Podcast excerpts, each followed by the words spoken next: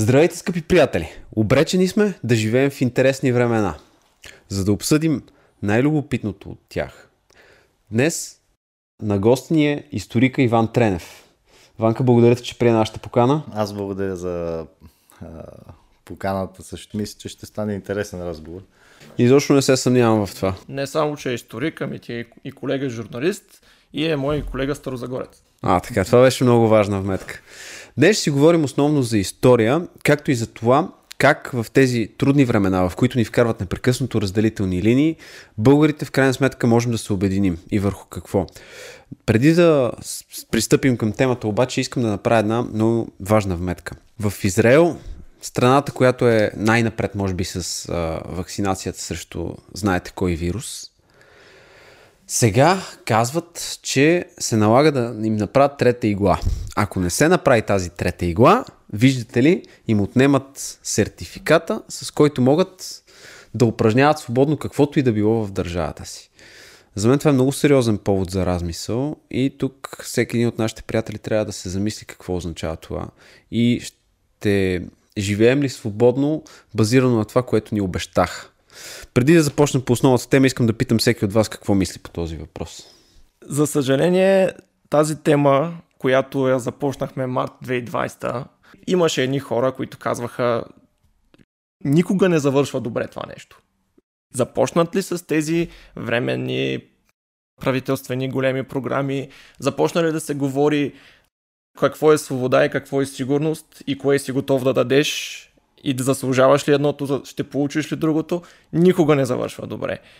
Аз продължавам да съм отвратен от темата, пък и нямаме много право да говорим за нея в YouTube, но важно е хората да са наясно какви са фундаменталните ценности, какво е важно за тях и да го отстояват. И за съжаление не мога да навлизам в много повече подробности от това. Много хубаво каза. Един фундамент. Готов ли си да дадеш свободата си? Аз лично не съм готов. По никакъв начин. Ван, какво е твоето мнение? Аз мисля, че времето, което ние живеем днес, за последно си даваме представа, някой от нас, че живяхме свободно до сега. Без проблем. Под какъвто и да е начин, независимо, че имаше териториални разделения, има в момента и локални войни между изток и запад и проче. Но смятам, че от тук нататък ще има едно затваряне изобщо между а, изобщо цялата планета, между хората и разделение. И по такъв начин ще ни разделят, че а, обикновеният човек, дали в България, дали някъде другаде, ако искате в Канада или пък в Китай – в Австралия, да не мисли за нищо друго, освен за това да бъде превърнат в един работник, който да се връща от работа и да върви на работа, доколкото може. Ако може и по 20 часа на ден. А, тези мерки, които слагат за сигурност са, са прекалени, да не кажа по-тежки думи. А, така че аз бих искал да посъветвам всички българи, които са зрящи, преди да почнат а, първо да ходят по лекари, а, да страдат от а, хипохондрия, ако мога да кажа, а, и прочие и прочие, и да търсят какви ли не инжекции или пък а, лекарства, а, да се обърнат към а, по-здравословен начин на живота, доколкото е възможно. Не бих искал аз лично да бъда подложен на каквото и да е медицинска експертиза, без а, мое решение и без това аз да съм се запознал това, което ще се случи с мен или с мои близки приятели и сънародници. Това е твое право и... Да, така мисля. И това е солиден фундамент, между другото, на който може да се стъпи. Че в крайна сметка всеки има право на лична неприкосновеност, на лична свобода, на свобода на придвижване и така нататък. Мисля, че можем да се обединим около това, че по никакъв начин не трябва да допускаме да ни бъде отнето. Свободата не трябва да бъде отнета. Ботев е казал, истината е свята, свободата е мила. А, така че а, това трябва да се опрем. На, на първо място, на което трябва да се опре всеки един от българите, изобщо от народите, е това. Е, и това е неговия символ върху един от вестниците му. А второто е, че Ботев казва, Христо Ботев казва, че лъжим ли народа си, лъжем самите себе си. И ние нямаме място в историята. Ще бъдем изхвърлени. Тъй, че всеки един от нас трябва да помисли реално какво ни чака за бъдеще. Днешната ситуация политическа е такава, че аз няма много да говоря за политика, но това, което наблюдаваме, е, че на България отново е разделена на два стана, даже на три и почти до такава степен сме се разкрачили, че а, те ни дърпат, не сме се разкрачили. Да ни разпокъсат, че ако ние, българите, не се а, замислим, че всеки един от нас трябва да работи за България на първо място и за своите деца и изобщо за себе си, за да запазим тази територия, то след някоя друга година може и да осъмнем а, буквално разделени. Буквално без а, да искам да преувеличавам или да изглежда наивно. Още 1996 година в един вестник Марица, тук в България, един генерал изнесе такава информация за бъдещето на българската държава, което е решено още преди 70 години за това как ще изглежда Балканския полуостров 2025-30 година. И всичко това се случва лека по лека. Всички тези събития, да нямаме парламент, да нямаме а, Министерски съвет, а, да се лутаме между едни и други, да влизат нови, стари и така нататък. А, днес България е според мен по-зле и от тогава, когато сме били от а, Османско иго или след освобождението, или ако искате 44-та година. В какъв аспект по-зле? 20 По-зле във всякакъв. И економически, и териториално сме заличени. А, застрашени, извинявайте. Mm-hmm. Демографски сме застрашени. Това е така. Значи 86-та година, 90-та година България е била 11 милиона. В момента говориме 11 милиона. В момента сме 4 милиона и 300 хиляди само българите. Останалите там 4-5 милиона не са българи. Хм. И всеки ден в София се заселват около 77-80 души. Обезодяват се селата. Над 650 села не съществуват вече в България. А колко читалища са унищожени, колко училища. Превръщаме се в един мегаполис, град-държава, може би Пловдив също, и една Варна.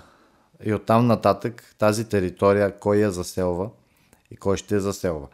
Економиката ни е тотално срината, нямаме а, образование, никакво. Задължават в момента а, да работим по един западен а, дъртип, да се вкарат на първокласници, второкласници таблети, които да заменят с тетрадките. Ами тогава какво ще случи? Тотално дебилизиране в училище. Още от първи клас децата вече ще бъдат а, смазани психически, изобщо интелектуално и ще могат да бъдат по-лесно управляеми.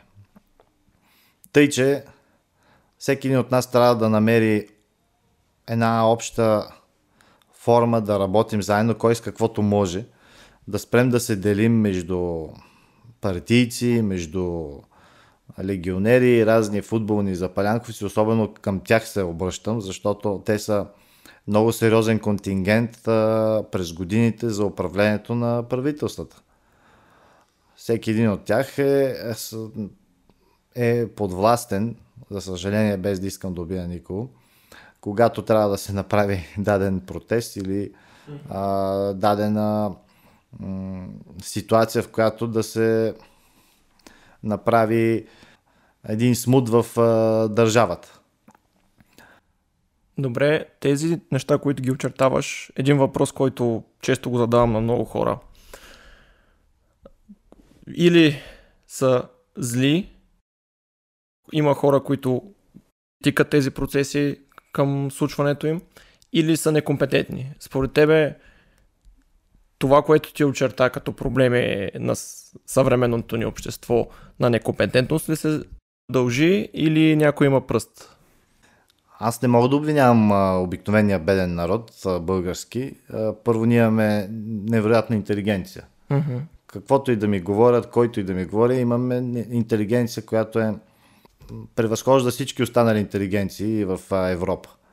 Че защо не е в света. Обаче е смазана. Тя е на колене, смазана, бедна, болна. Дори голяма част от интелигенцията се влачат по улицата и просят. Познавам такива хора. Това, което се случва в България е много сериозно замислена стратегия още от а, след освобождението на България, която се повтаря през годините.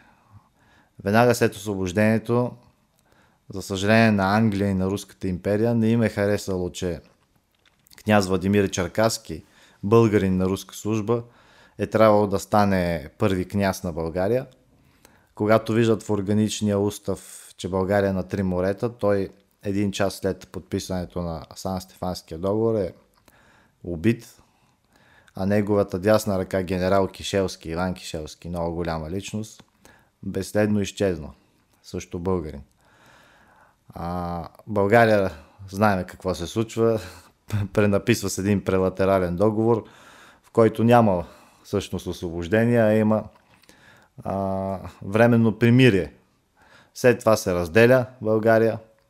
Даже англичаните си искали на 6 части да ни разпокъсат. По-късно, през обединителните войни и малко след това, особено Първа, Втора световна война, България отново губи териториално а, и не само териториално а, дивиденти, въпреки че даже сме печеливши още при Одрин, всичко това се повтаря. Един план между великите сили. След, по време на 1944 година, тъй като наближава 1944-та, т.е. 9 септември 1944 а, там се създава англо-руски пакт. Руснаците и англичаните по принцип не се обичат, но от време на време работят заедно, когато става въпрос за България. Създават а, един а, договор между тях си и успяват да окупират България с 1944 година. Като създават един изкуствен смут между българите, че еди кой си бил виновен от а, партизани или политици. Всъщност, великите сили са свои платени агенти, банкери, а, полицаи и а, депутати правят този преврат. Малко по-късно се случват още няколко такива и стигаме до 89-та и сега. До днес. А, искам да кажа, че нещата се повтарят по един и същи начин. Сменят се само ключовете и ролите или методите и държат народа разделен изкуствено – народа в а, а, един страх, защото е страх за това, че няма да има работа, че няма да има а, как да си нахрани семейството, няма да има как да живее. А, създава се полицейска държава, примерно, или пък а, други ключове, които използват, и си разделят териториално местностите, които а, владеят. А, тези неща, пак казвам, се случват благодарение на изтока и на запада. Без да искам да обиждам никого, аз обикновения руски, английски или така нататък народ, аз ги уважавам. Но когато става въпрос за интереси на Балканите, отдавна а, Руската империя, Английската империя и а, Османската империя искат тук тази земя единствения начин по който да се създаде, а, да займат тези територия е изкуственото и разделение отвътре, унищожението на економиката, на последно място железницата, кръвността система на България и обезлюдяването. Обезлюдяването може да се случи по този начин, когато виждате, че огромната част от българите напускат безвъзвратно България. Така че аз искам да помоля всички, които имат възможност българи да се върнат отново тук, защото само по този начин можем да противостоим. Да се върнат тук. Значи над 4 милиона българи трябва да се върнат, които много им е трудно в чужбина. Не им е по-лесно от тук. Да бъдат почти подритвани от англичани, от американци, от швед, шведи и така нататък. Независимо по каква, до каква иерархия са стигнали като професия, но те винаги са чужденци там. Аз съм съгласен с твоята теза, че има външно противопоставяне. Интересното е, че ти си един от малкото хора, които не, защита, не защитават едната или другата страна. Не казват руснаците са добри или англичаните са добри. Ти казваш, всяка, всяка държава има интереси в България. Аз съм съгласен. Но искам да те питам нещо от историческа гледна точка. Казваш, че разделянето от българското общество е изкуствено. В някаква степен съм съгласен с теб. Но в българската история има и моменти, в които според мен това започва да се проектира вътрешно. Създаването на закон за защита на държавата, разстрелите на деца, знаем случая за Ястребино. Все пак това са случаи на вътрешно разделение. Знаем предшественика на сегашния Гешев, какво е правил, за какви жестокости и брутални изпълнения става въпрос. Така че до някъде, според мен, има и вътрешно проектиране на всичките тези процеси. Разбира се. И точно затова е, тук е въпросът ми, как е възможно да има помирение в самото българско общество, за да се поставят някакви национални цели. Има един много интересен холандски предприемач, Патрик Смитьойс, не знам дали го знаеш. Чета му информация. Да, мисля да го поканя при нас като да. гост, защото е Добре е дошъл. интересен. Той казва следното, че България в крайна сметка трябва да разчита на себе си, да се вътрешно да покаже някаква сила, но не само чрез това да се зъби на великите сили, а по-скоро да предложи някакъв различен модел. Тоест да не следваме модела на англосаксонци, руснаци, китайци, който и да било, а да предложим най- наш собствен модел на принципа на стартъп. Ма ние си имаме наш собствен модел, още Левски го е дал и Раковски го е дал. Да се да им прочитат конституциите и как да се живее целесообразно, пък да ги надградат днеска. Да. Имаме ги. Конституциите ги имаме. И това как изобщо да живеем. Този Патрик Смит Чойс, така му е фамилията, абсолютно прав. Ние нямаме а, никаква допирана точка нито с изтока, нито с запада. Значи, първо, начина по който си гледаме децата е корено различен от това как се гледат в Германия, в Англия, в Италия и така нататък. Айде в Италия са почти същите като при нас. Но Западна Европа. А, това да имаш семейство тук и да го държиш като безценен дар, нали? това в Европа не се а, счита по този начин. Примерно в една Германия децата се остават от 5-16 годишни да, на само расляк, което за съжаление... Има доста вярно в това, да. да. Вярно. А, така че той е абсолютно прав. А, ние трябва да си създадем своя система от а, а, управление, от... А, ние си имаме тази система. Още Георги, а, Никола Живков, брата на Георги Живков, говорихме от с него. Той създава първите доктрини как да се а, учат в семейството малките деца.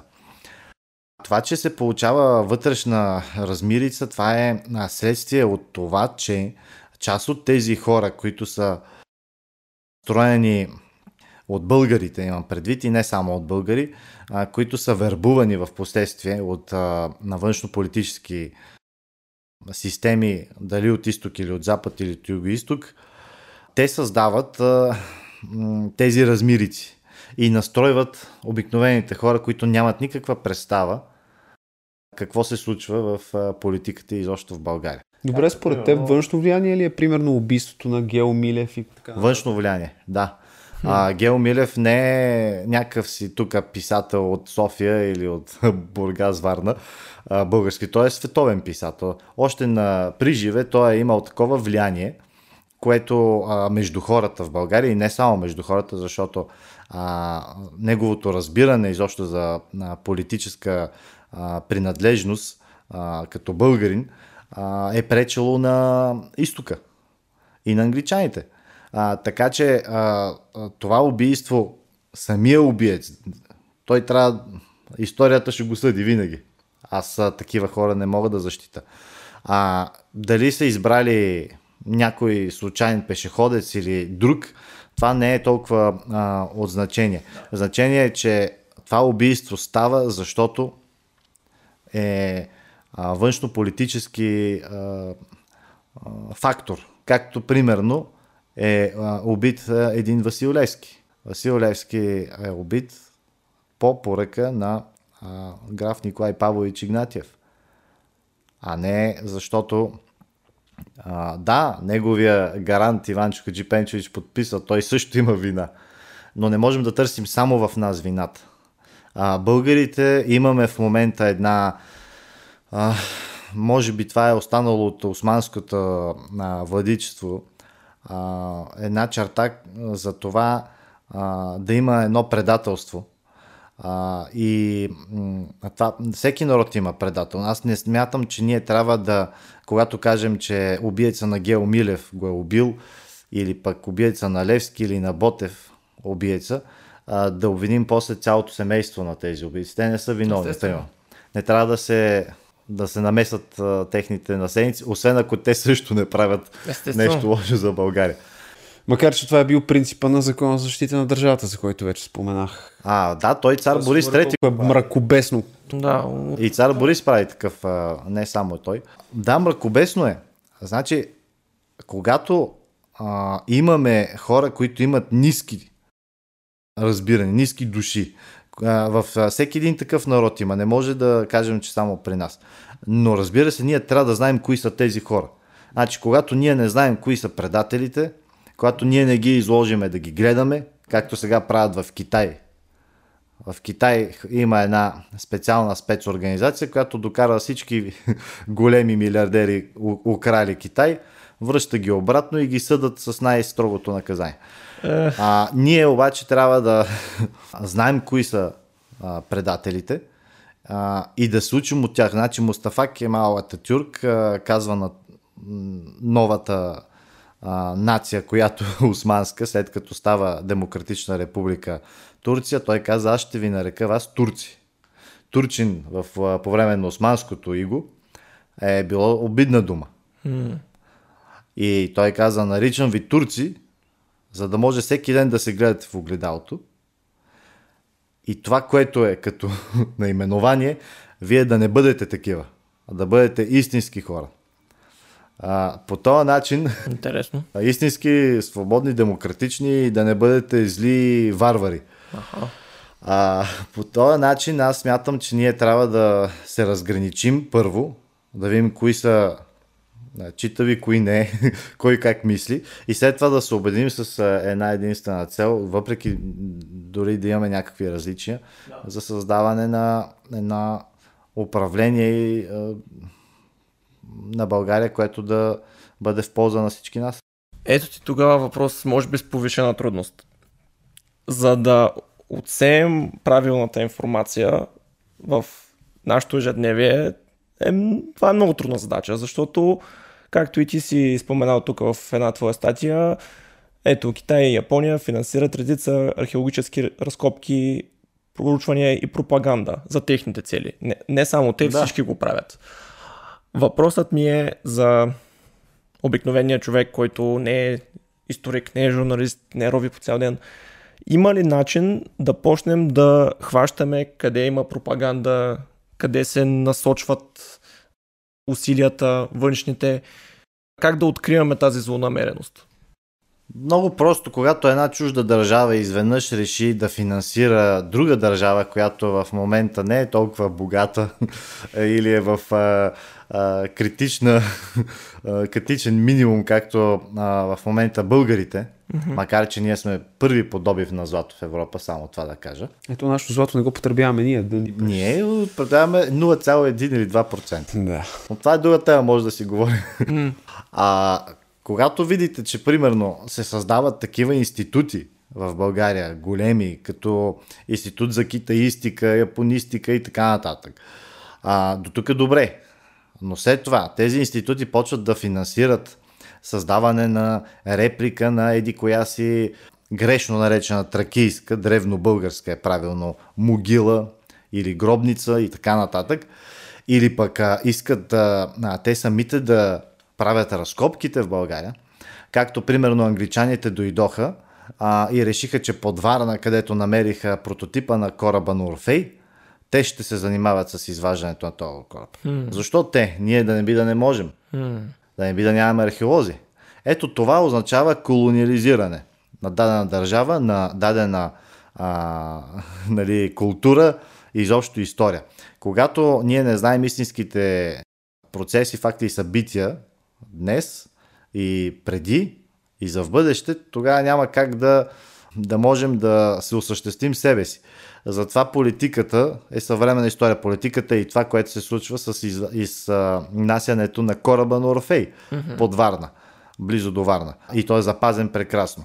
Та в същото време, ето, мога да ви кажа, че сега се води едно предаване, нали, да не му правя в ефир в реклама, където трябваше да се а, знае предимно за а, китайската история, за да може да се участва. Защо за китайската история? Тоест... Кажи го предаването, кажи го. Стани богат. Да. А, тоест, а, Китай има пръз в това да се а, и финансира, разбира се, а, да се използва името на Китай като първоинституционална държава, като първоисточник на всичко. Отвориха една фалшива такава а, археологическа разкопка в Китай преди месец-два и казаха, че са намерили най-старата в света ковачница на монети. Имам предвид завод за коване на монети. Е, да, има 3500 години. Не е най-старата. В Доран Колак, в България, и не само там, изобщо, но още няколко места има, 10 000 години преди новата ера. Преди Рождество Христово. Да. В неолитните жилища в Стара Загора, нали, има монети? Също и там. На 10 000 години. Да, но защо никой не говори за Стара Загора? А? Защо никой не говори за Доран Клак? Тук имам един въпрос, между другото, който веднага ми хрумва. Колко е важно това културно влияние, цивилизационно, за нашата държава и като цяло в случая за китайската държава? Каква е важността му? Яне Сандански е, казва, че разбира, мисля, че той го казва, борбата на народите трябва да бъде културното съревнование. А, и аз съм съгласен с него. Разбира различието между културното съревнование. Да. А, когато гиганти като Англия, примерно, държат а, а, цялата история на света в един музей, те държат и самите държави. Т.е. държат ги економически, културно, а, социално и прочее и прочее. Те вътре могат да си напишат каквото искат в този музей, независимо, че там пише, че е българско, примерно на древно български. По този начин а, това влияе на развитието на дадена държава. Ако Англия, примерно, или Ватикан разкрие архиви и ги даде на тези държави като нас, като ако искате даже и а, Сърбия или пък а, Румъния, то тогава една държава като България ще стане културно, а, исторически, економически гигант вместо тях.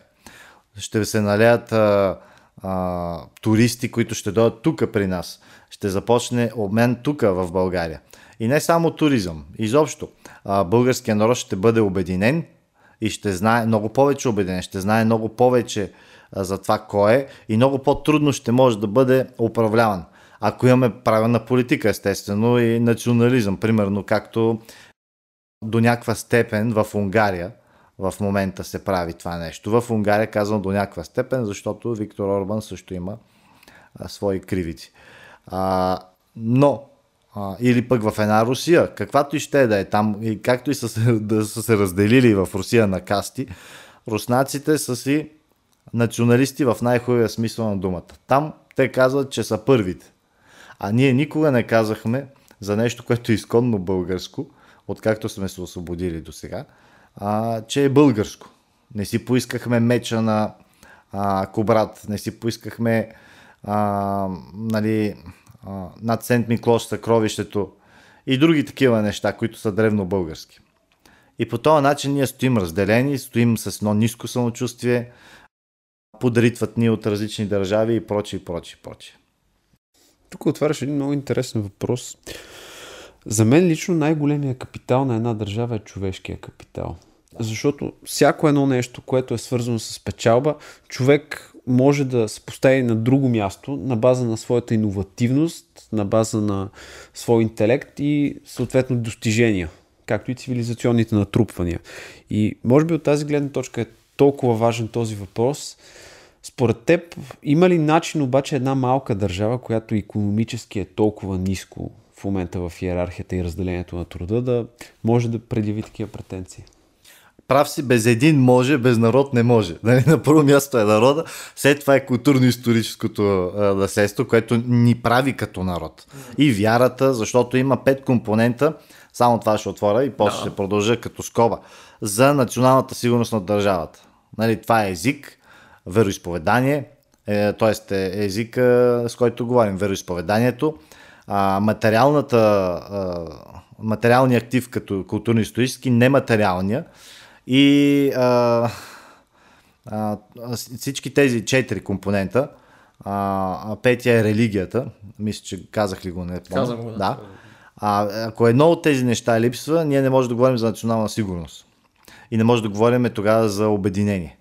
А, ние, като българи, имаме абсолютното право, независимо, че в момента сме една шепа а, хора, да предявим а, това, да се постави този въпрос в примерно един Европейски съюз.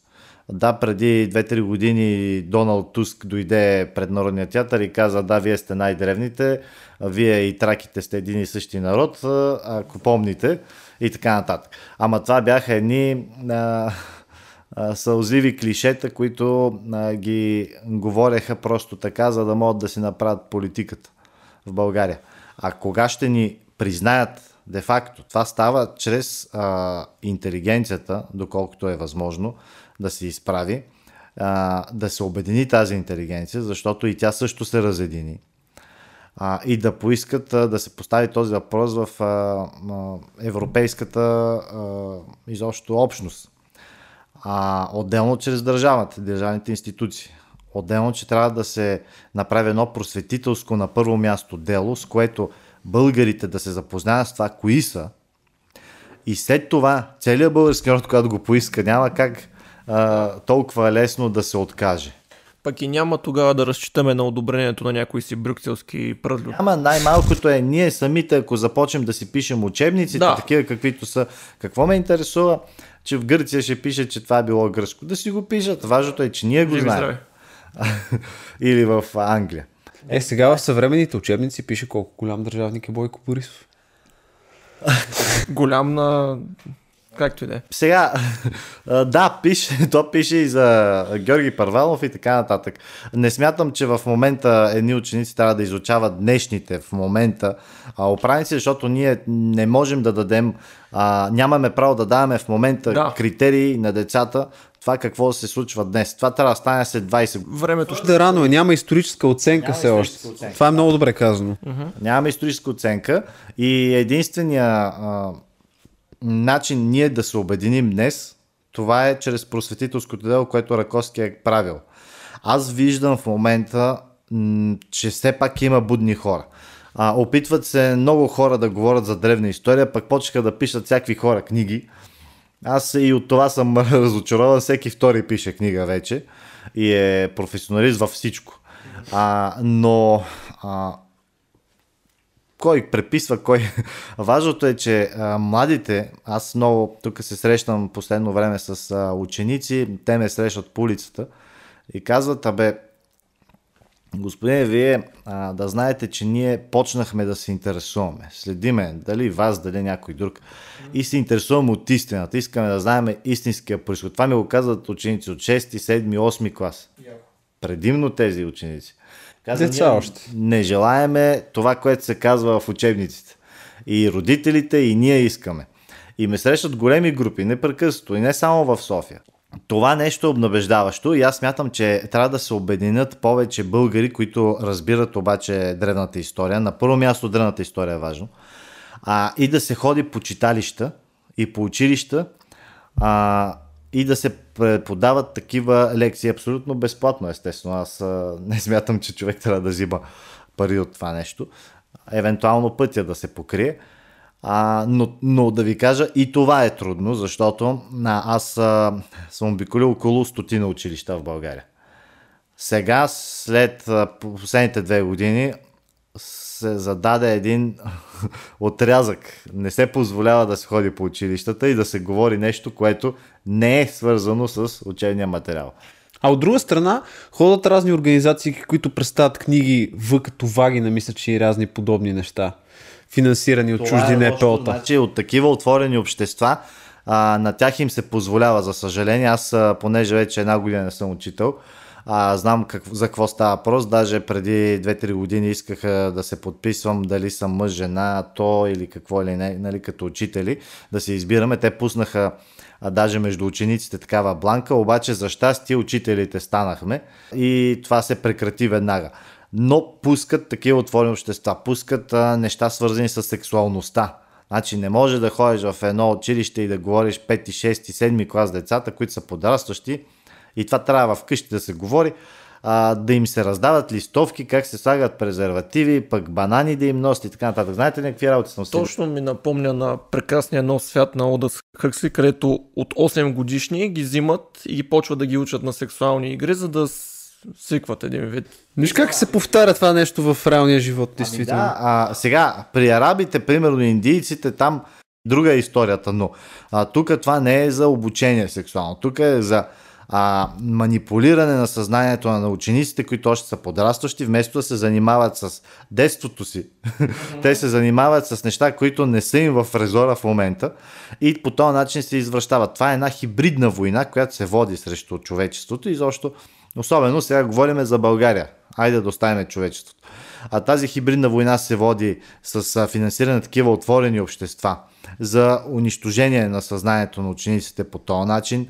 А, не само за сексуалността. А, идват а, разни, да не споменавам сега, от известни предавания, а, гостуват разни блогърки, влогърки или се наричат не знам какви, които пред мен е една от тях, а, която всеки ден я дават по нова телевизия, каза Следете ме в Инстаграм. Аз не съм чела нито една книга, но въпреки това мисля, че ще ви е интересно. Да ви кажа честно, и това няма смисъл да чете. Тя се гордества. Да, това го каза пред първи и втори клас ученици, които Ужас. какво сте чели.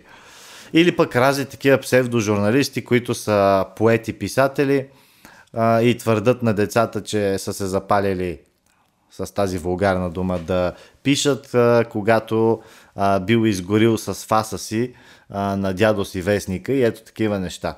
А, за съжаление, извинявам се, че го казвам, но това е факт. И родителите не знаят какво се случва в училище. Особено в частните училища. За съжаление, голяма част от частните училища в България са училища, които служат абсолютно на а, точно тази хибридна а, обстановка в а, България. Там няма родолюбие, там няма изучение на а, ценностна система, как да се държат учениците. Там няма а, изобщо а, учебен материал. Там през цялото време има разни сложени млади а, учителки а, и учители, които, за съжаление, част от тях са инфантилни, с извинение за думата, но това е истината, и служат пряко на интересите на даденото училище, което се спонсорира от Америка за България или пък от а, а, а, някоя друга такава организация.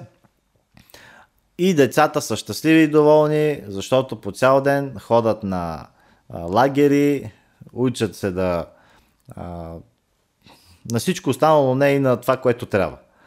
А пък учи, учителите от своя страна са доволни, защото тези учители са с изкривено вече виждане. Аз тук искам само да отворя скоба, че младите учители, които в момента завършват, голяма степен от тях, между 24 и 30, а, за съжаление са дебилизирани инфантилни, особено по литература, а, по а, началните учители. Те са много важни началните учители, особено а, нали, по а, а, такова философия, историята, за историята няма да говорим, музика. Така че тук имаме ужасно крещяща нужда да се реформира образователната система, да се реформира а, културно-историческата да се реформира изобщо земеделската тук искам да отворя за забеделието, да я забравихме, но България е била една от водещите стопански сили, каквото и да е било а, управлението преди 89. Това е факт, да. В момента ядем пластмасови домати, нали така? Аз поне а, не ям домати и така. Месо не мога да гарантирам изобщо има ли някакво чисто. И те скоро ще го забранат. Сложат акциз върху него, да. А, така че а, ние сме подложени на една асимилация, Хм. уважаеми приятели, която асимилация може да се спре с това да се обединят всички тези култури трегери, както ги наричам, всички тези хора, които се занимават с някаква простителска дейност, която е извън официалната, извън каноничната, канонизираната, извън а, а, тяхната дейност. Може да си стругар, примерно, но да се занимаваш с а, а, изучаване на философия или някакви а, или на древна българска история.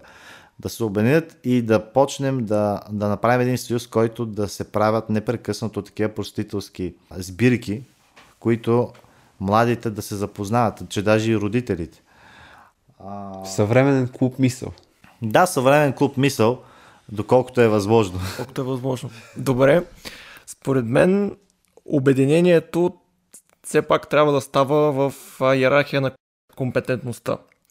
И искам сега чудесен очерк направи ти на тези проблеми и техните решения. Искам сега малко да задълбаям в твоята компетентност. Донесъл си тук една книга, която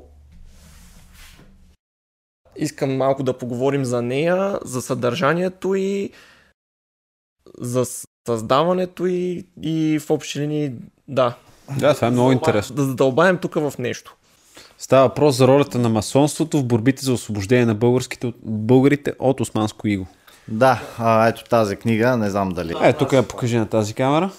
Да, ето тази книга. Тази книга доста време отне да се прави, близо 8-9 месеца. Вътре сме описали фактите, процесите и събитията, по които се освобождава България от османското владичество. Деспотско-тиранската система, която 5 века е унищожила над 50 милиона българи и изгонила. Не дей така, бе, не беше ли присъствие? Не, не е присъствие. не е било присъствие. А, аз а, ам, Извинявай, само да кажа защо толкова ме ядосва на мен лично тая дума присъствие. Конкретно в Стара Загора, до нас, от църквата Света Троица, когато армията тръг... на Сюлейман тръгва към Шипка, пр- преди боевете, минават и съответно, каквото мине по пътя, опожаряват, изравняват. За Старозагорското клане, вероятно, искаш да спомня. Само в тая църква има такива извращения правени. В отдел край знания в библиотеката съм го чел. За един ден избиват примерно толкова хиляди души, труповете им стоят прави в двора. Няма как да... Разбираш? Някои са набучвани на колове. Брутално е било. Бреме, Брутално е отвратителни неща. И не е толкова отдавна, защото да кажем, нашите баби и прабаби едва ли ще го помнят, ама има хора които, преди тях, които са го документирали. За историята това е едно мигване. Така. И на фона на това нещо, някой да ми каже, че, са, че е било присъствие, аз просто... Вижте, това пак е, а, нали, а, заговаряме за а, тази хибридна война срещу българщината, изобщо срещу а, съзнанието на човек. А, няма присъствие, няма...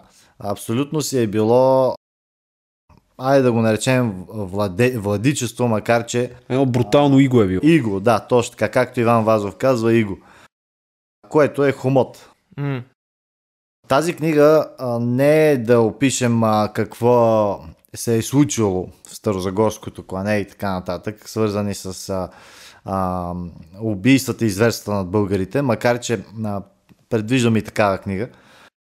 Тази книга е свързана с това как а, нашите революционери като и просветители Раковски, Левски, Ботев, а, Иван Кишелски, големия генерал Иван Кишелски, Георги Бенковски, а, Софроний Врачански, преди тях а, и други наши революционери са направили национално освободителното движение. Факт. Как то е станало. До сега нашите революционери от Софрония и Врачански и при него до а, Ботев са представяни като едни хора с геги, с тояги, хора, които нямат никаква представа от това, даже неграмотни, Неграмотни. Викащи по улиците, по жаравата там да а, будат козите и овците. И изведнъж нарамват пушката и стават гениална стратегическа тайна организация, която даже създава и над 20 000 мъже, които се борят и освобождават България. Да, ма не, това е почти невъзможно да се случи а, за такъв кратък период от време а, за хора, които никога не са напускали България и не знаят кои са. Ето затова тази книга беше създадена, за да покаже как се създава, как е направена а, революционната мрежа. Тук показваме създаването на, на първите комитети в България, които са на базата на тогавашното на тогавашните масонски огнища. Аз искам да кажа няколко думи за масонството, а, понеже се говори, че нали, част от масоните или, една, или голяма част от тях били кръвопийци, ядели деца и така нататък, било някакъв таен заговор. А, вижте, а, това, че Рокфелер, Ротшилд и някакви други такива фамилии са присвоили това а, учение по някакъв начин или са го изкривили, а, не значи, че в основата си истинското масонство и не значи, че масоните са хора, които управляват тайно света и дърпат конците. А, това учение е създадено а, от а, древно българи отново в България а, и това е факт. Един от а, първите протомасони е самия Боян Мага. А, е създадено с цел съвършенстване на първо място на а, духа и на нравствената система на човек, който решава да бъде а, от един грапав диамант да стане прекрасно обработен да, във всичките си а, сфери. А, и културна, и духовна, и извън на така наречената ложа. А, аз съм описал вътре какво казва Раковски за масонството в неговия сборник, който беше открит от адвокат Христо Раев при няколко години. Разсъждения върху франк-масонската същност за човещина. И той там описва точно какъв трябва да е масона.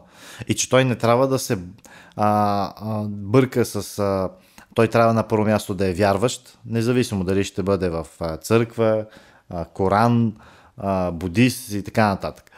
А, и второ, не трябва да меша масонските дела в църквата или в политиката. Може да взима решения като масон в политиката, ако е политик, но да бъдат целесообразно за държавата и народа му прави. А, това, е, това може да се прочете абсолютно автентичен а, документ и така нататък. А, нашите революционери от Софрони Врачански, който също е масон, независимо, че пак казвам свещенослужител, а, създават такава организация от Софрони, преминаваща през Раковски, Левски и Ботев, която и до днес никой в света не може да си обясни как са го направили или трудно се обясняват. Аз а, ще кажа няколко думи за Софрони. Той се е молил в а, Харем и е спал месеци наред в Харем. Защо? Никой не може да обясни от, в момента от историографите. Защо Софрони Врачански ще бъде помилван и ще бъде финансиран със своите всички най-големи трудове, които прави от а, големия а, османски завоевател в Видин, а, който прави кръстатата казарма. Кръстата, защото е на кръс. И отгоре слага един масонски символ. А, сърце а, поставя. Защо казармата не е на кръс? Защо казармата не е нормална казарма, както се прави, а е сложен кръс голям в чест на християнството? Защо той ще финансира Софрония Врачански да прави свещено, а, свещен, нали, да пише книги за а, Библията, свещената книга, а, и изобщо да пише просветителски а, книги за българите, ако той е негов враг? Ето това е разковничето. Двамата са Софрони са а, масони и си помагат по-братски. На тях стои над религиозно, над а, партийно, над а, културно и расово. Всичко това нещо. А наднационално ли е? Наднационално е, точно така. Истинския масон трябва да работи наднационално, истинското масонство. Затова, когато Осман Пазван Тоглу, който е покровител на Софрония Врачански, за който между другото много малко се знае и би село да се напише книга най-богатата библиотека в България е на, Софрон, на Осман Пазван Тоглу който е събирал всякакви книги. Демократичен, забранил е да има многоженствие в а, браковете на османците в Видин. Той застава срещу Османската империя и срещу императора. И започва да води борба за едно реформиране на тази империя. Според разбирането тогава на масонството. Бил е голяма сила. А, след това, как Раковски от един а, а, все пак не е много богат българин, макар че а, е изучил в Цареград Великата народна школа, запознал се с а, всички видове а, нали, наука а, и от физика, и химия, и метафизика, всичко е изучавал. Говори 7 езика перфектно, 8, извинявайте, между които 4 от тях са а, древни езици, един от тях е санскрит, древнобългарския.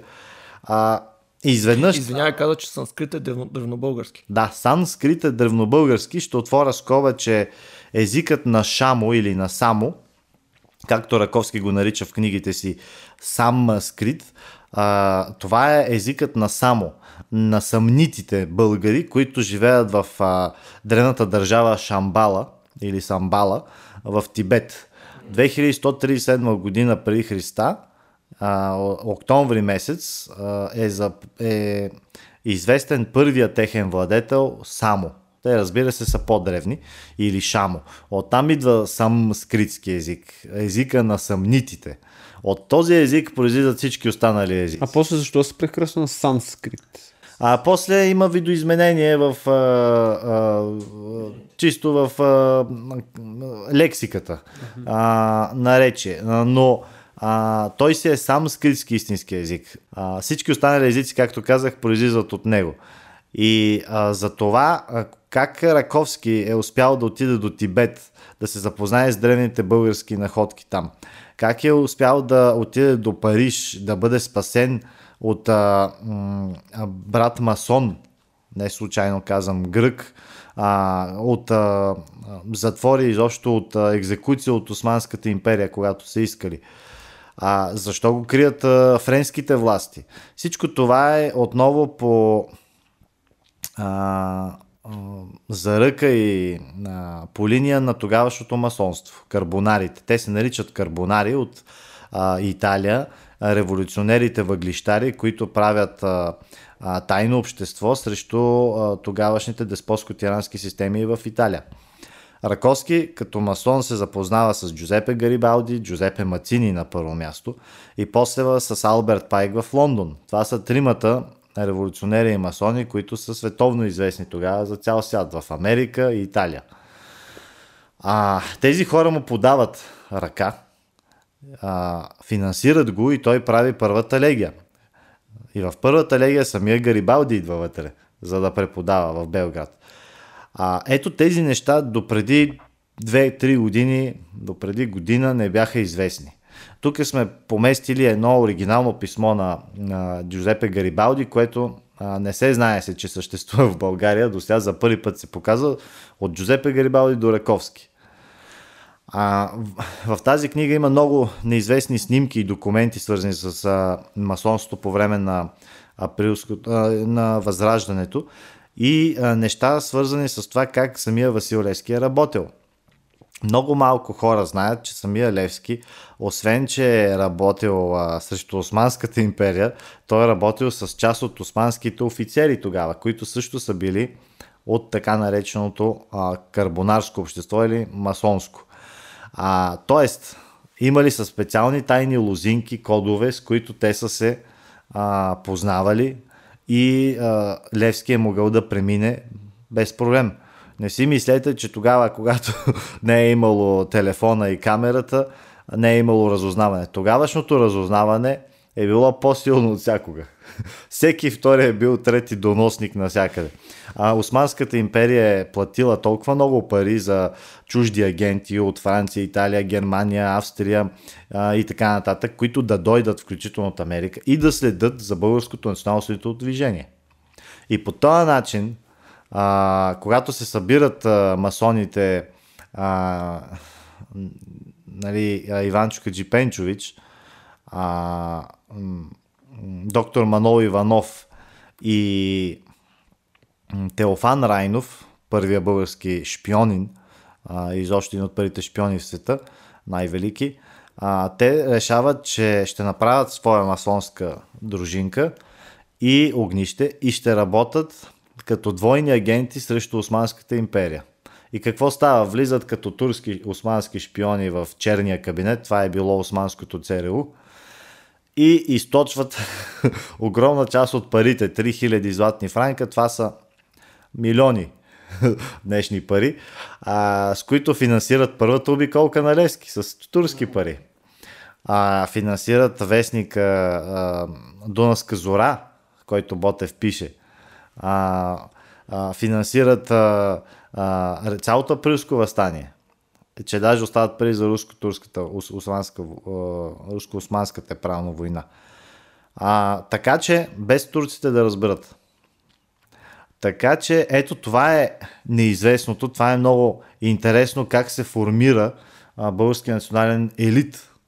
А, че всъщност Раковски не е имал 1000 души легия, е имал 5000 души легия.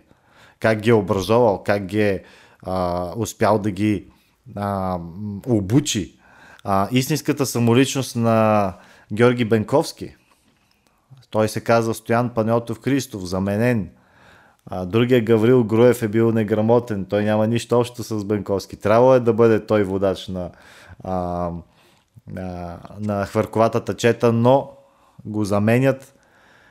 За съжаление, има български пръс в предателството на Бенковски а, който загива, имам предвид наистина руски хусар, а, генерал.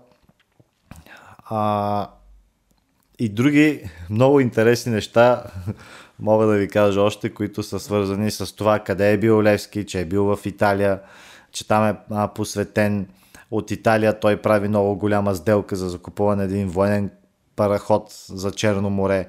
Оттам е отишъл в Англия, среща се с а, представител на Алфред Нобел, негов съдружник. А, така че, виждате ли за каква монолитна личност става въпрос? А ние си ги представяме като едни а, селски такива, а, с цялото си уважение, люди, които нямат никаква представа какво се случва в а, а, света. Напротив, те са водили много сериозна кореспонденция а, тайното общество Млада България през 1168-9 година отиват при самия Джузепе Мацини, където той ги съветва как да направят революционната си организация, че ще ги подкрепят и финансово и а, с хора. А, така че крайно време е българите да разберат как се е формирал българския национален елит, революционен и просветителски че и вътре имаме и нали, снимки на, и документи, които за първи път се показват на наши революционери, а, които до сега не знаехме как са изглеждали. Така че а, смятам, че си заслужава хората да знаят а, истината, но а, това става, пак казвам, с а, постепенно надграждане и четене, защото сега, когато се каже за масонство, а, хората са предубедени в България. Аз искам да кажа на всички масони, а, че не какъвто е народа, такова е масонството. А каквото е масонството в дадена държава, такъв е и народа. Така че се надявам днешните масони да работят, български масони говоря, а, да работят за това да успеем да се да направим един подем и в културно историческата ни а, сфера и в а, а, економическата ни и изобщо народа да бъде обединен, както са правили тези мъже. Знаем ли кои са съвременните български масони? Предполагам, че който се е обявил като такъв, а, може да бъде разпознат. По принцип, един масон, доколкото съм запознат и съм чел, може да си разкрие като масон. Аз лично смятам, че това не е толкова важно в момента за обикновения народ, нали, обикновения българин, който е дънакоплатец, но всеки, който иска да се запознае с масонството, има възможност, освен да чете в книгата и а, има такива обединена велика масонска ложа в България и да се запознае там с представители на масони, с които да а, бъде а, образован. А, в Англия и в а, Италия, в Русия имат такива музейни масонски. Изобщо имат отворени дни, в които може да се отива в а, а, дадената ложа на масоните, да се разговаря с техен представител. Смятам, че в България трябва да, да се направи такова нещо. Ако са такава част от историята, може би трябва наистина. Ами има много важни неща. Ето в книгата сме публикували жезъла на Георги Раковски, който му е подарен от Алберт Пайк. Този жезъл, уникален, е самото доказателство за световното признание на Раковски като революционер. Този жезъл му е даден в Миланската скала, когато а, през 1862 година а, пролета а, в, в Ласкала се изпълнява опера посетена в две действия на Раковски. Представете ли си какво нещо? За българин опера приживе. Да, едва ли е за някой случайен.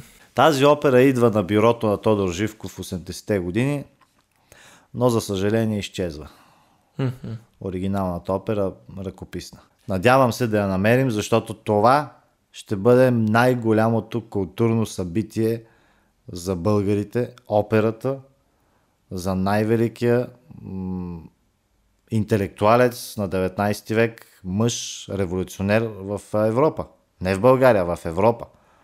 Дори Мацини и Гарибалди, велики мъже. Аз а, искам да кажа, че Гарибалди е много велик. Той а, тук а, за всички българи го казвам, когато освобождава вече Италия и краля му казва, кажи какво искаш. Той вика, дайте ми семе да си засада за нивата. Ето това е да. велико.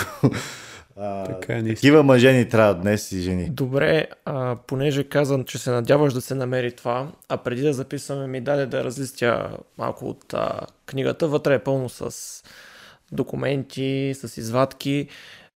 Да те помоля да разкажеш за премеждията ти по откриването на тези доказателства. Да, това е много интересно. Намирането на историческите извори. Защото в крайна сметка тая книга не е извадена, измукана от пръстите, тя не е измукана. Базирана се на нещо. Да ви кажа, че имам документи за още две, два пъти по-дебела книга.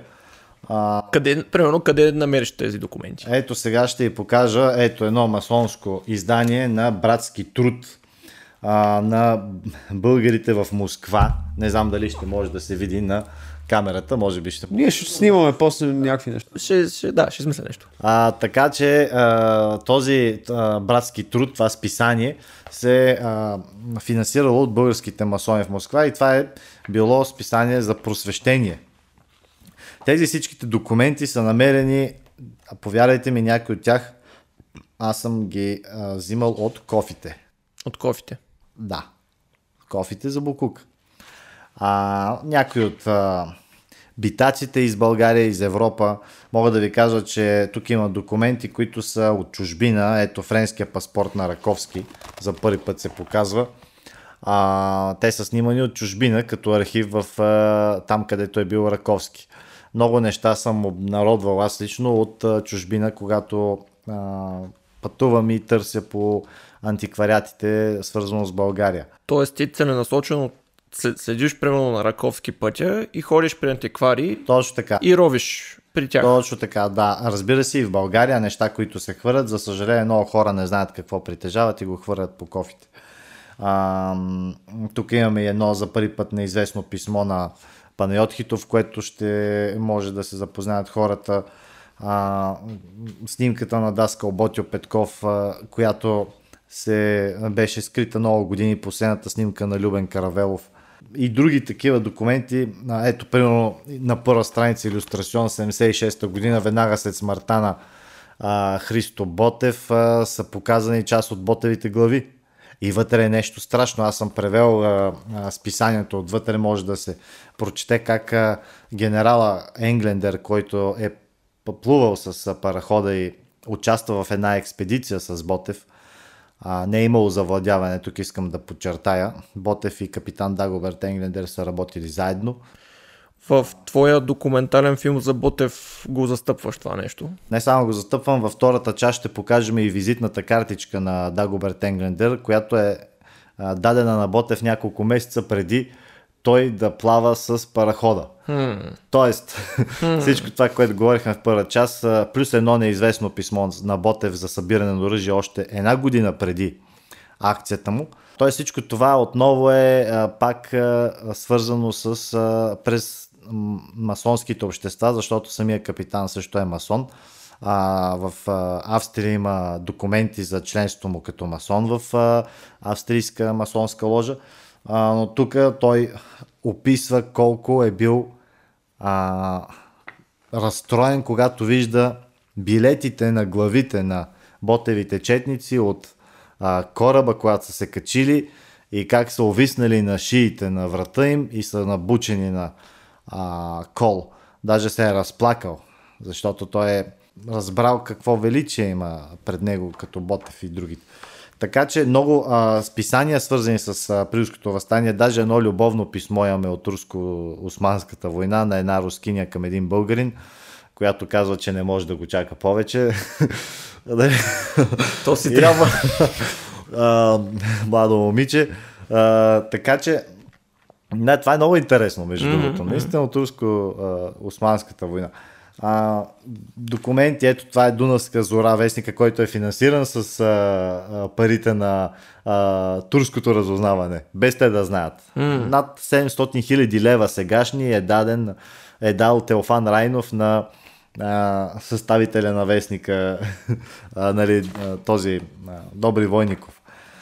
Така че а, аз мятам, че тази книга е нужна, а пък аз съм ги събрал нещата, както ви казах, по различен начин от а, различни а, места. Разбира се, тук участва един а, колекционер Александър Алексиев, който също даде част от а, своите документи. Голяма част от нещата, които намирам, ги обнародвам и след това ги подарявам на а, различни институции и музеи. Тоест ти да обобщ... значи ти робиш по кофите и антикварите, намираш неща и след това отиваш в библиотека. Чак в кофета не съм робил, да, а, гледам какво има. Образно казвам. Наистина, примерно архивът на Цанко Лавренов, а, извинявайте, архивът на един от, а, изкочи ми в момента от а, къла, но а, на един от големите български а, борци за свободата на България и Македония. Убиват го с Никола Вапцаров – целият му архив го намерих, или поне това, което смятам като архив, писма и документи, ги намерих точно до кофата. Mm. Точно до кофата бяха смазани така. Та ходиш, обикаляш и после ги даваш в библиотеките. Обаче има хора, които си държат такива неща от тях в личните колекции. За съжаление, когато човек почне да събира някакви неща, понякога идва едно а, чувство такова мегало чувство ли, как да го нарека, а, да ги притежаваш нещата. Mm-hmm. И м- в началото, като намерих такива неща, и аз си ги държах и си казах, абе, нали, тия са мои, ама не са мои, защото това е история.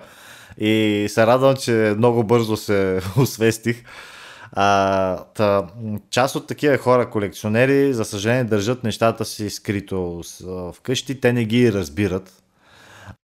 Някои от тях а, почват да показват разни а, документи архиви, но когато не са достатъчно добре запознати, не се занимават сериозно с а, изследване, а показват неща, които всъщност не са верни, примерно както снимки на Раковски се бяха бяха показани, както тези писма на а, Яворов преди две години, когато даже издадаха книга за тия писма. Представете ли си? се оказаха фалшиви.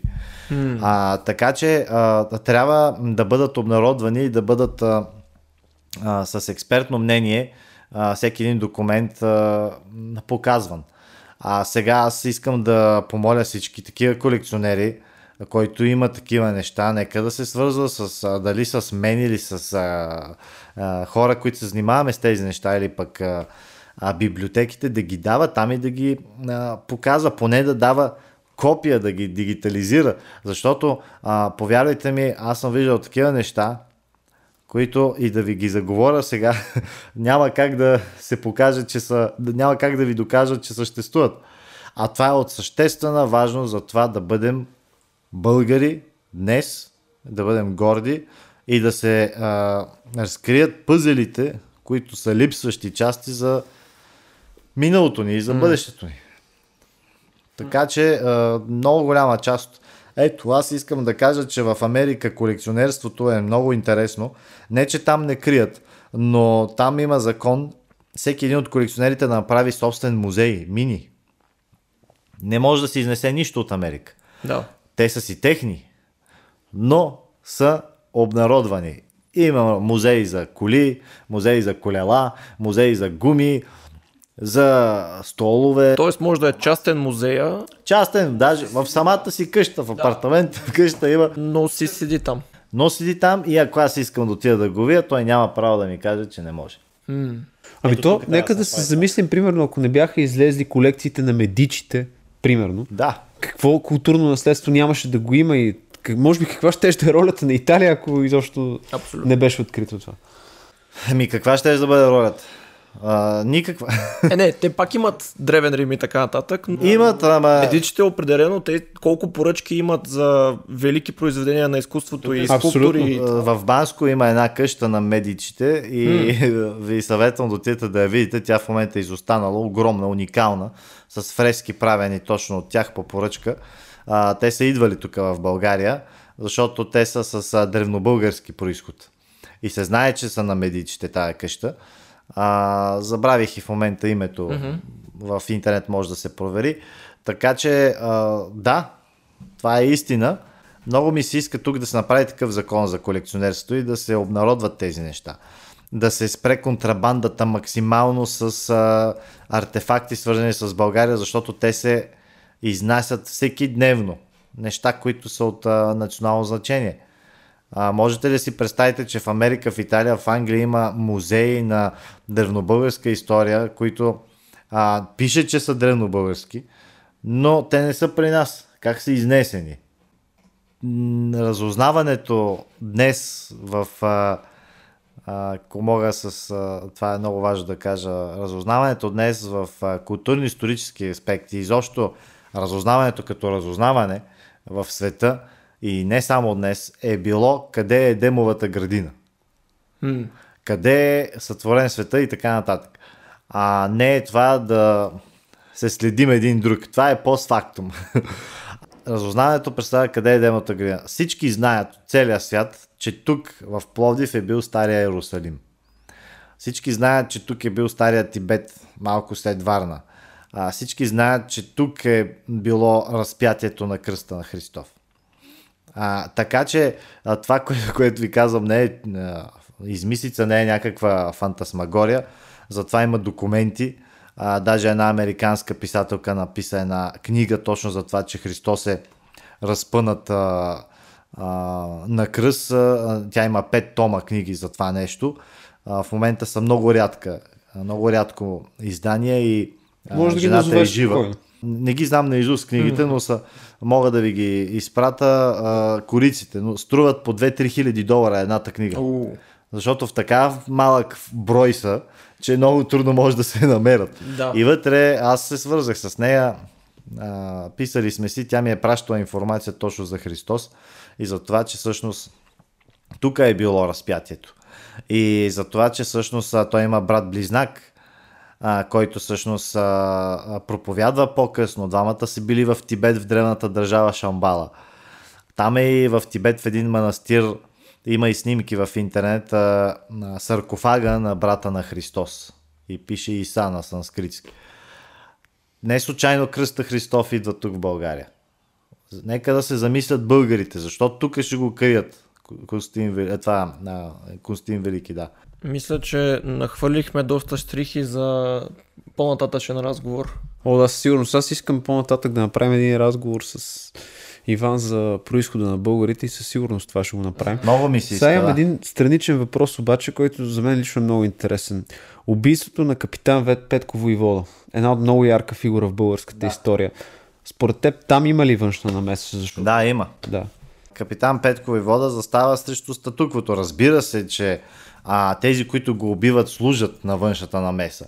Както един Стамболов, който а, застава срещу капитан Петко и изобщо застава срещу а, българщината. Той след освобождението прави много... А, сега, това, че е построил мостове и пътища, не го прави а, голям държавник. А, Стефан Стамболов а, започва да зверства срещу хората. А, той а, застава срещу политическата класа и срещу Русия. В началото е бил за Русия, но след това той се обръща, защото а, той разбира, че е направена много голяма грешка с Фердинанд, за която не бих искал сега да говоря, а, но той е щял да разкрие това нещо пред света. Тогава а, той убива майката на един от големите наши, а, от големите руски генерали. А, мисля, че на Скобелев майка му убива в София, в квартирата. И а, тогава е поръчан от а, руското военно разузнаване да бъде а, елиминиран. С помощта на Фердинанд, естествено, който също служи на три разузнавания. А, така че капитан Петко застава срещу това да има деспотско-тиранска система в България. И това не се харесва на тогавашните агенти на а, Руската империя. А, и а, те поръчат убийство му чрез българските извършители. Така че, а, ако беше оживял и Ботев по същия начин, ако беше оживял Лески по същия начин, а, щяха да приключат. Защото не е имало възможност тогава и не се е давало на България да има силна българска държава. По същия начин детрониран княз Батенберг, след като убиват княз Черкаски, княз Батенберг е детрониран и на 33 години случайно умира след детронирането. А, защото той какво прави? Обединява България. Въпреки несъгласието на а, Руската империя и на, на англичаните. Той застава. Тук сега се опитват да казват, че Русия е имала несъгласие, защото той бил роднина с Александър II, пък единия е живял в Охолсто, другия не и така нататък, но не е вярно. Става въпрос за това, че не са желали да има български княз, български цар и искали са да има руско управление на Балканите. Не случайно 9 септември се случва на цифрата 9, защото когато са искали да направят революцията, българите са предложили агенти на 6. Обаче руснаците викат, а, 6 е обединението на българите. Това няма как да стане. Ето това mm. малко хора не, не го знаят даже. Ще го направим на 9 или 10 и го правят на 9. Тоест има символно значение. Символно значение има абсолютно. То със сигурност не става за един ден. Не става. То и детронирането на Тодор Живков не става за един да. ден. Мога да ви кажа, че се решава детронирането му на 10 януари 89-та. На 10 11 януари са бомбардировките над България от англичаните. 44-та година. Така че а, и американците. Така че а, тогава едни хора отиват и българи, така предатели на каузата на България се а, разбират с представители на американците и на англичаните на едно място и се решава, че на 10 ноември 1969 същата година ще бъде детронирана личността на Живков, който не случайно е бил 40 години близо държавник на България, защото той е извън брачен син на цар Фердинанд Саско-Бургоски. Гледах едно твое интервю по темата. Предполагам, че много хора, като го чуят, чуят това им настръхват ушите. Ми нека да им настръхват, обаче това е факт. Аз а, имам много снимки дигитализирани, които съм намирал на младия Тодор Живков и на младия Фердинанд. Гледах ги аз доста... Има нещо така, но съм доста Само има. изкулите, така... На самия Тодор Живков му е фалшифицирана датата на раждане с няколко дена. Mm. Фердинанд е идвал и местните хора, аз съм разговарял в, а, с живи още българи на по 80-90 години в а, а, правец и казват, ето тая част беше царската гора. Тя вече е изсечена. Знаете, че там какви ли не хотели се правят. От тук до тук беше царската гора и той идваше всяка седмица mm-hmm. в къщата на Маруца. С а, това, а, охран, охранителя си в колата. Обаче Тодор Живков е живял бедно, самият той. Не е живял бедно. Къщата му в правец е изградена от Фердинанд. Когато той става партиен член на БСП, на това на БКП-то, а самия Гешев го взима под свое ръководство и е назначен на той да служи на Тодор Живков и да го контролира. Така че той си е имал достатъчно пари да живее. След това го правят вече е, секретар главен и министър-председател. Аргумент в полза на тази теория е факта, че именно Тодор Живков застава начало на държавата, а не да речем Добри Джуров. Но е интересно това от гледна точка Или Мирчо Спасов. Доста свидетелства, че действително детството му е било трудно, работил е много. Да, естествено. Ами, той даже е играл с циганетата там в правец. А, те са кръстеянковци. Кръстеянковци се казва тази фамилия на, на влашките роми, които са били... А, всъщност аз не ги наричам и роми, защото влахите са си българи. А, кръстеянковци, така са ги наричали и оттам а, истинското му име на Тодор Живков а, по нотариален акт е Замфир Яшаров. И това може да се провери в комисия по досиетата. Така че а, той по-късно се представя с партизанското му име а, Тодор Живков. Защото Замфир, Сапфир и Яшар означава Живко. Живея. Така че Замфир Яшаров, Тодор Живков, а, от, представен от Гешев. А той няма никаква роля там за 9 септември, само да ви кажа Тодор Живков. Те са го пазили непрекъснато. Но затова мога да ви дам публикация, ако искате да а, споделите, много важна за това какво наистина се случи на 9 септември. Защото и до днес не е ясно. На... Сподели повече по темата, това, това е интересно.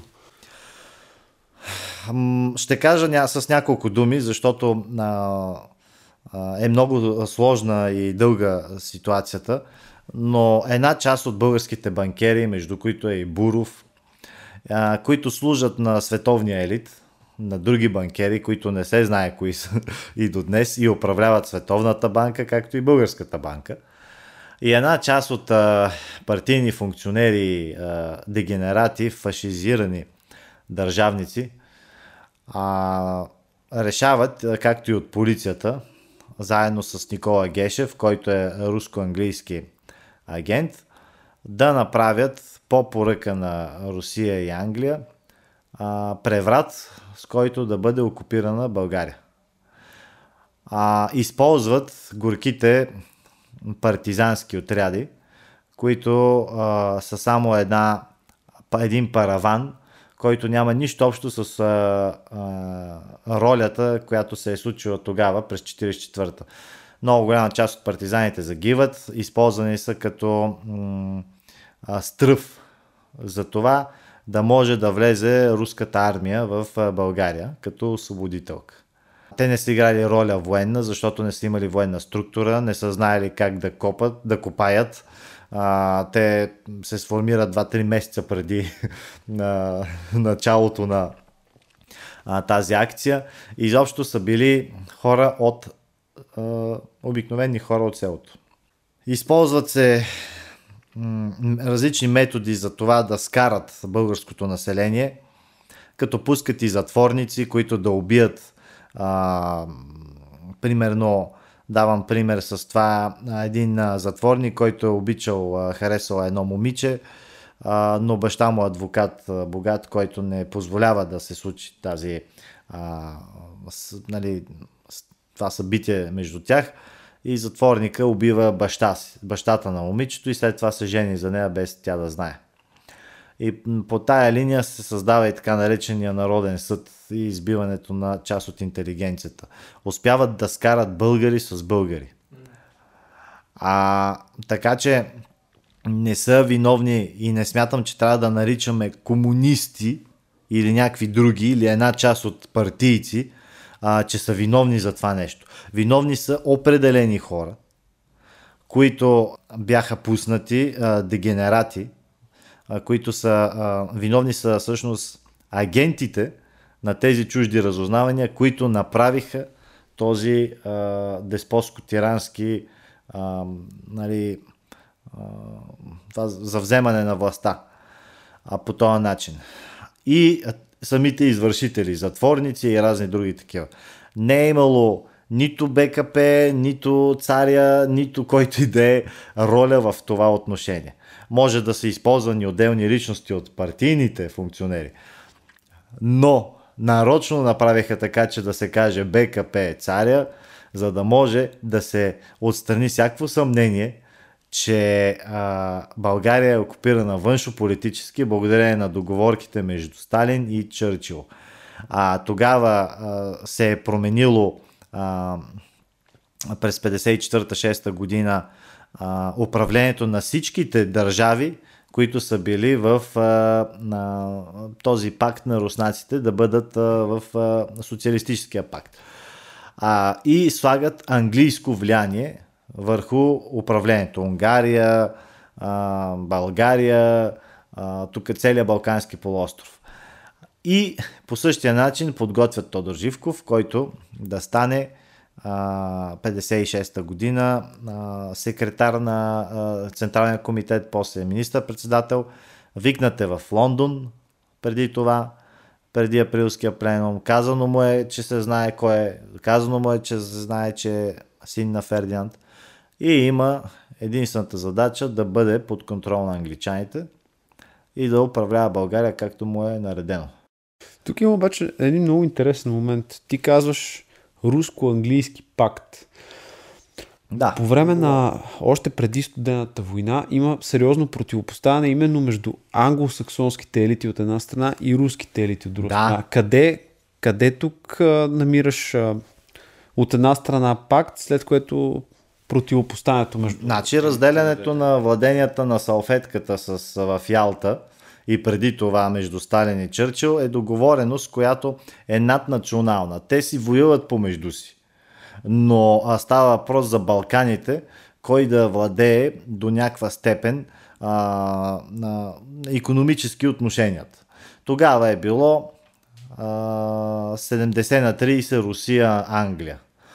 След 89 година, по-скоро 89 6, ако не се лъжа, на кораба Максим Горки. Горбачов и Буш си разделят България 70 на страната на Америка и Англия, 30 на Русия.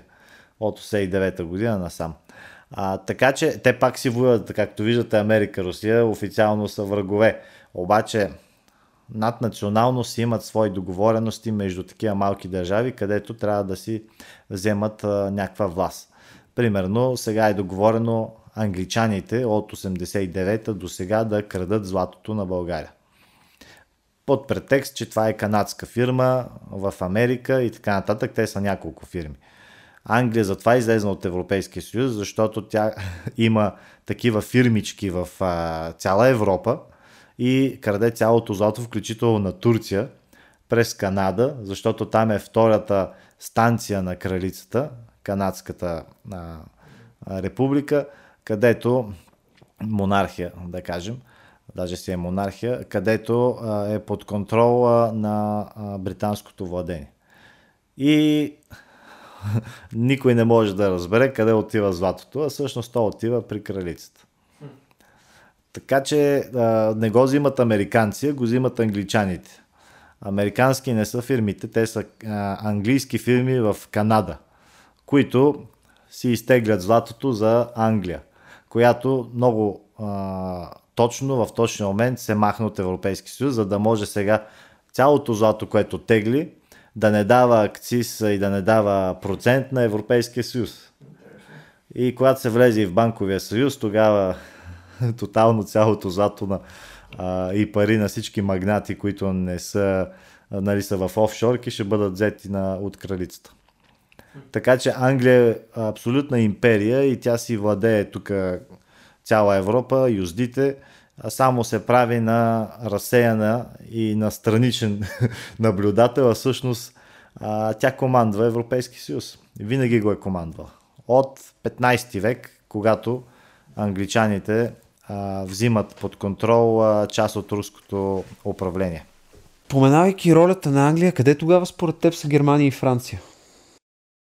Франция и Германия имат своята роля в Европа, те също са сила, а, но те са разделени а, и са а, под контрол отново на а, англосаксонските интереси. Германия от а, 50-те години на миналия век а, след края на войната е сателит на англо-саксонските а, отношения на Англия и на Америка. А, ако трябва да съм точен, на Америка и на Англия. До сега Германия е такъв сателит. Тя има право на мнение до толкова, доколкото и се каже. А, да, има един изкуствен а, надут а, а, така балон, че Германия, като отидеш там, всичко е прекрасно, всичко е уредено. Може би да, улиците, да, бил съм там. Но това, че в момента Германия е напълнена с а, а, цветнокожи, че няма, а, че една огром, огромен процент от а, германците, които се раждат там са с турски происход, Ами арийската раса отдавна вече е намаляла с а, много големи проценти. Това, което се сещам, първия канцлер след Втората световна война иска гастербайтери и ги иска примерно от Харватия. Защо? Защото етнически и религиозно католици по-добре ще се впишат. Доколкото знам, Америка казва не Турция са нашия партньор, затова гастербайтерите оттам ще ги взимаш. И затова днес има 3 милиона... Америка, значи 60-70-те години на миналия век вкарват турците. Да. 70-те най-вече. А, и това е умишлено, за да може да се исламизира а, здравата германска нация, която всъщност е а, наследник на старата българска, древнобългарска държава.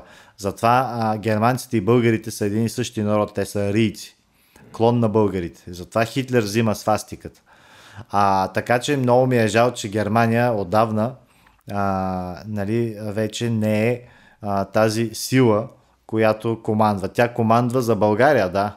Каквото каже Германия, това ще стане. Тя командва за тези държавици. Но Англия е главния а, регулировчик на това какво ще случи в цяла Европа. На, на Германия в момента е казано, че трябва да бъде затворена, че трябва да има вакцини, че трябва да има еди какво си, че не може да работиш повече от еди колко си часа, а, и така нататък, така нататък. А пък а, Франция, тя отдавна вече не е фактор. А, Франция е тотално унищожена. Повече от България дори.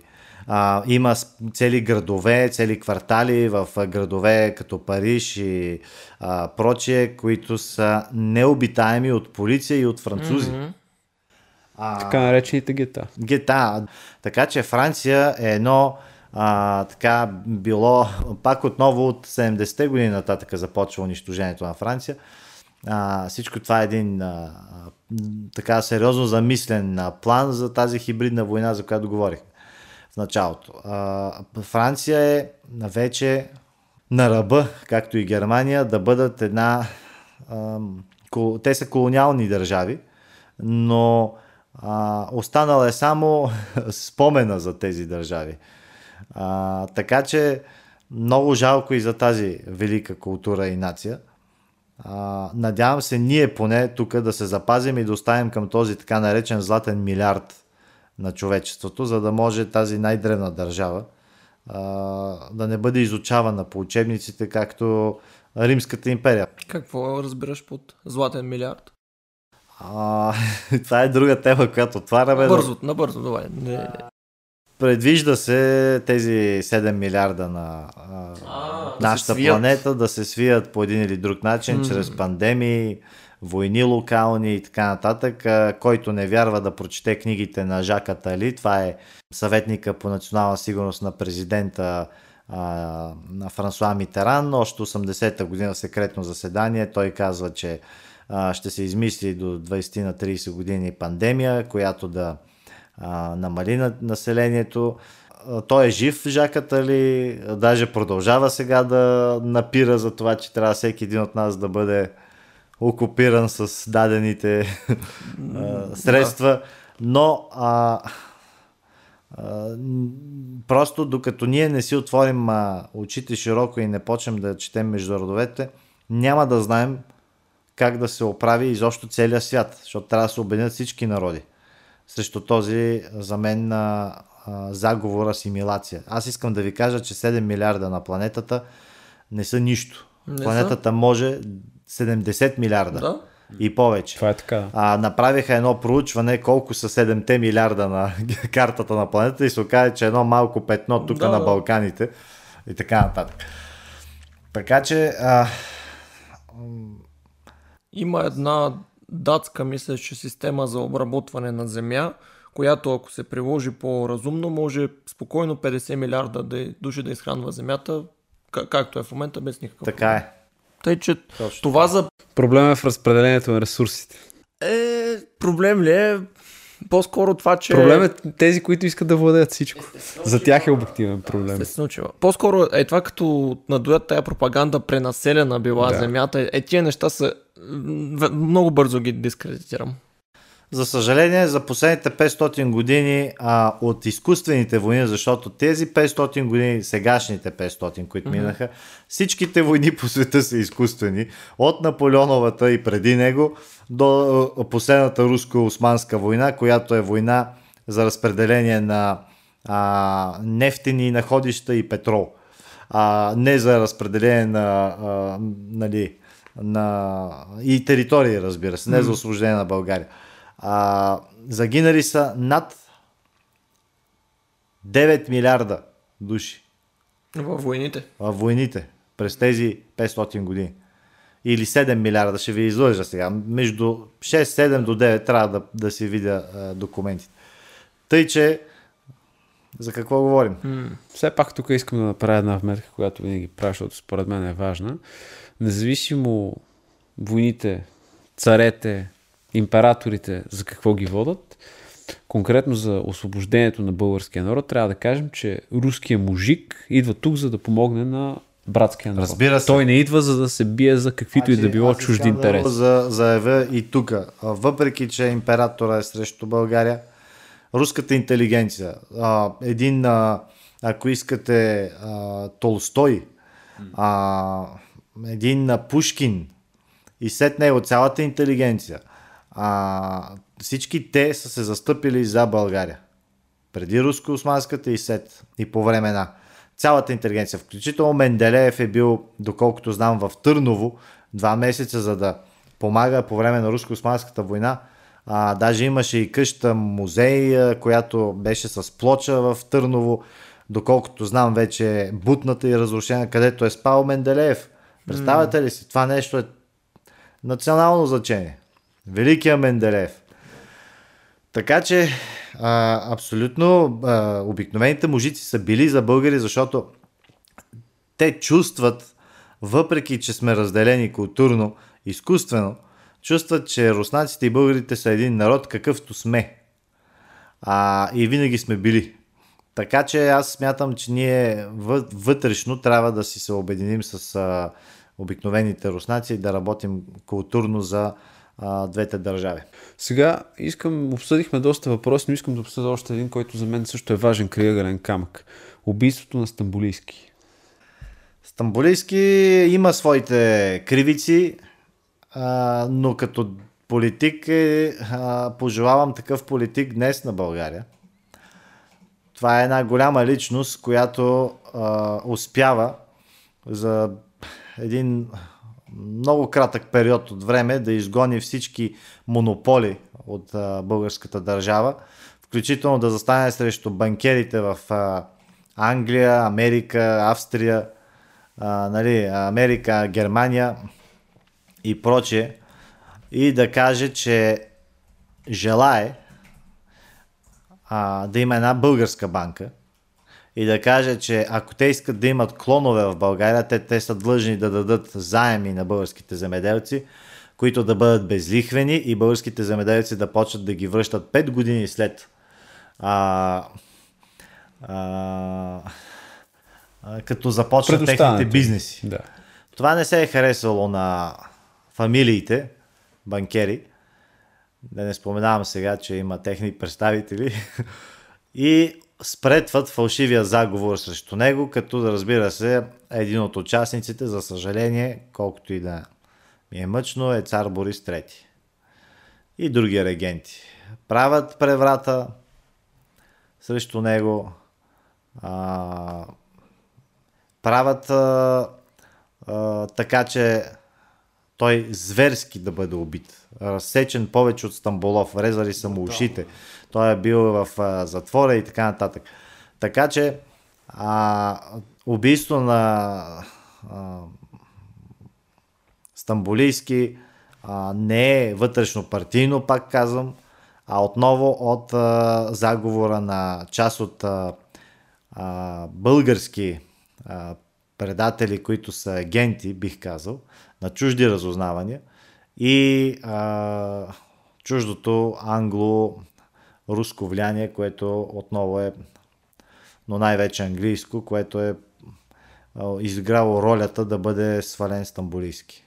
И тогава вече се колониализира българската банка тотално.